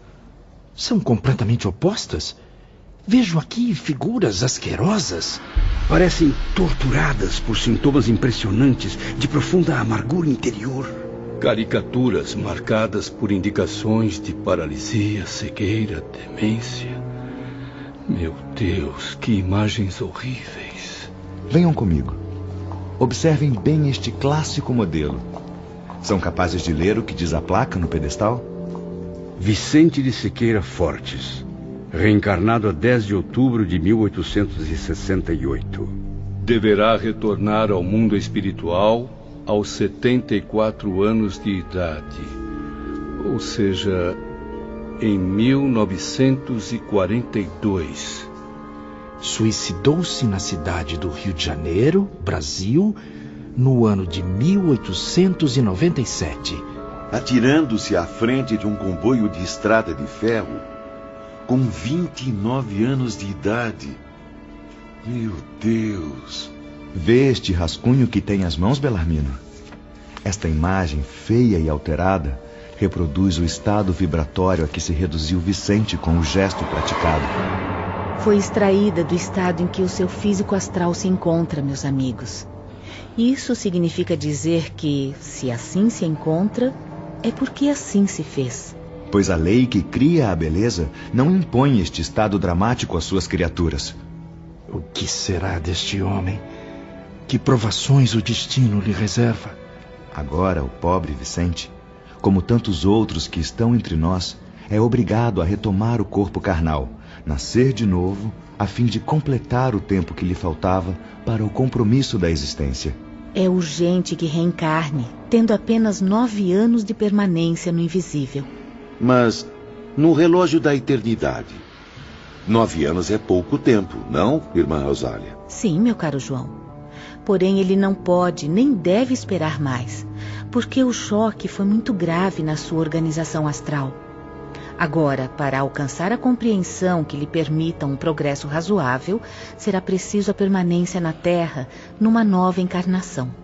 Será a única terapia, como já sabem, bastante eficaz para reconduzi-lo ao estado de alívio. Mas voltará num corpo sob a mesma forma perispiritual que carrega no momento. E pelo que aprendemos, isso significa dizer que renascerá muito doente. Sim, Camilo vítima de males irremediáveis no plano material, abalado por vibrações anormais que o incapacitarão para o desfrute de boa saúde, ainda que herde dos pais uma composição vigorosa. Estava profundamente desolado. praticamente indignado com a situação daquele espírito que eu nem conhecia. Mais uma vez não pude conter-me. Irmão Clemente, não poderia o desgraçado demorar-se um pouco mais no manicômio? Permanecer sob os cuidados dos guias até que, de qualquer forma, aliviasse seu lamentável estado? Assim não ficaria exposto a situações tão dramáticas e dolorosas no plano da reencarnação. Ah, não. Essa demora não seria conveniente aos seus interesses espirituais. Tal processo seria demasiadamente longo e doloroso, irmão Camilo. Ele não possui nem poderá adquirir percepções para a vida espiritual enquanto se encontrar neste estado. Cumpre a Vicente refazer-se por meio do contato com as forças vitais. O suicídio fez com que elas se dispersassem indevidamente, antes da programação prevista.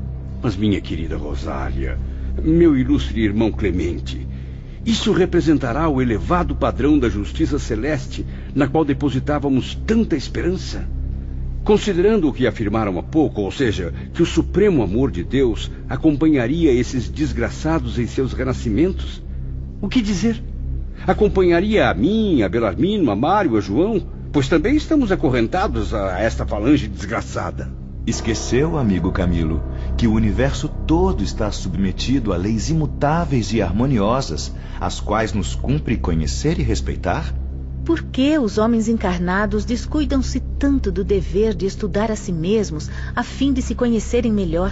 Por que não procuram respeitar-se, dando a si mesmos o valor que merecem como criação divina que são. O caso de Vicente, que acabamos de estudar, trata-se apenas de um descumprimento das mencionadas leis. É um simples efeito lógico de desarmonia, nada mais. Rosália está certa. É o que é.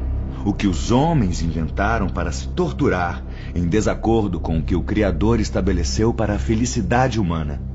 Felicidade que deveria ser inspirada nas leis harmoniosas, perfeitas e imutáveis. É difícil aceitar. Existirá misericórdia quando a providência permite este acúmulo de desgraças, ainda mais a infelizes como nós? Onde estará o perdão divino se nos perdemos nas trevas do suicídio? Porque muitas desgraças já infelicitavam a nossa existência. Camilo, Camilo, não é para aliviar o suicida justamente, desligando-o desse estado de coisas insustentável para um espírito, que a lei o impele à reencarnação? O que acredita então que faríamos a Vicente, ou a qualquer um dos senhores, sob as vistas amorosas de Jesus e os conselhos maternais de Maria de Nazaré por quem somos orientados? A reencarnação para Vicente é o medicamento apropriado para o caso, Camilo. Reencarnado, continuará hospedado em nosso instituto. Estará, da mesma forma, hospitalizado pelo manicômio tal como se encontra no momento, assistido pelos médicos e psiquistas daquele estabelecimento espiritual. Além da vigilância exercida pela direção do departamento hospitalar, do departamento da reencarnação, da direção geral do templo, assim como pelos missionários nomeados pelas esferas superiores. Essa reencarnação, que parece deixar Camilo e os demais horrorizados, acreditem, será como uma delicada intervenção cirúrgica. Exatamente, meus irmãos. Uma medida drástica, prevista pela grande lei para a reação do melhor sobre o inferior, mas que proporcionará alívio e cura. Além da recuperação das forças vibratórias, do fortalecimento das faculdades contundidas pela violência do suicídio. Se a lei permite, com amor e misericórdia, o retorno às provações terrestres, oh Camilo, como ousa exigir ainda mais tolerância e amparo? Misericórdia ainda maior? Maior que a dádiva divina de conceder novas oportunidades para o grande pecador reerguer-se honrosamente? emergir do abismo no qual ele próprio se atirou, sob a guarda de Jesus Cristo e à custa dos esforços próprios, da nobreza edificante do dever fielmente cumprido? Acreditem, meus irmãos, misericórdia maior do que essa não existirá jamais. Sim, pois o suicida nunca estará destituído dos direitos de criatura de Deus, de espírito em marcha evolutiva para a glória da vida imortal. Ao contrário, estarão sendo conferidas a ele oportunidades preciosas por intermédio da reencarnação. Estará amparado hoje, amanhã e sempre pelos cuidados de Jesus Nazareno. Paternalmente protegido por operários do Cristo, os legionários de Maria, que o ajudarão na caminhada áspera desse Calvário. Além disso, meus caros, espíritos elevadíssimos, como o exemplo do próprio Jesus, o divino médico das almas, não estão, por acaso, preocupados com essa pobre alma? Solicitando ao soberano onipotente novas oportunidades para que se reedifique através da justiça? Livrando-se da humilhante situação em que se encontra no momento, dentro do mais breve prazo possível. Se ele sofre, de quem foi a responsabilidade? Não é, aliás, o sofrimento lição grandiosa que acumula sabedoria pela experiência? Quem na Terra ignora que o suicídio é uma infração que não se deve cometer por ser contrária à natureza, à lei e ao amor de Deus? Na Terra, as religiões, a razão, o sentimento, o senso, a honra, tudo reprova e condena o suicídio. E sabem por quê? por causa do pensamento. Da intuição, meus amigos, que o bom senso tem da deplorável situação a que se reduz a alma de um suicida. A Vicente, como vem, a lei concedeu o direito de existir sobre a terra, animando um novo corpo. Perfeito, meus irmãos, como este modelo que aqui se encontra neste pedestal. O que fez ele, porém? Rejeitou, espezinhou, atirou o corpo brutalmente à destruição agiu com profundo desrespeito, como se o atirasse à face do próprio Deus. O insulto à lei, porém, há de lhe custar muito caro. Deverá reparar as consequências naturais do ato, os desastres ocasionados a si mesmo como aos outros, se alguém, além dele, foi prejudicado amargará sacrifícios e lágrimas, herança lógica da loucura praticada, até conseguir forças vibratórias suficientes para obter outro corpo equivalente ao destruído. Outro templo perfeito e sadio, a fim de recomeçar o caminho normal da evolução, interrompido pela queda nos desvios do suicídio. Pobre criatura! Como suportará tanto sofrimento? Ele sofre, é certo, João. Mas quem o fez sofrer? Por que ele sofre, meus irmãos? Quem é o maior responsável pelos seus sofrimentos, senão ele próprio, que ao cometer suicídio violou as leis divinas, destruindo o corpo que Deus lhe deu e, portanto, agora terá de enfrentar as consequências do mau uso de seu livre-arbítrio. Como ensinou Jesus, a cada um de acordo com as suas obras.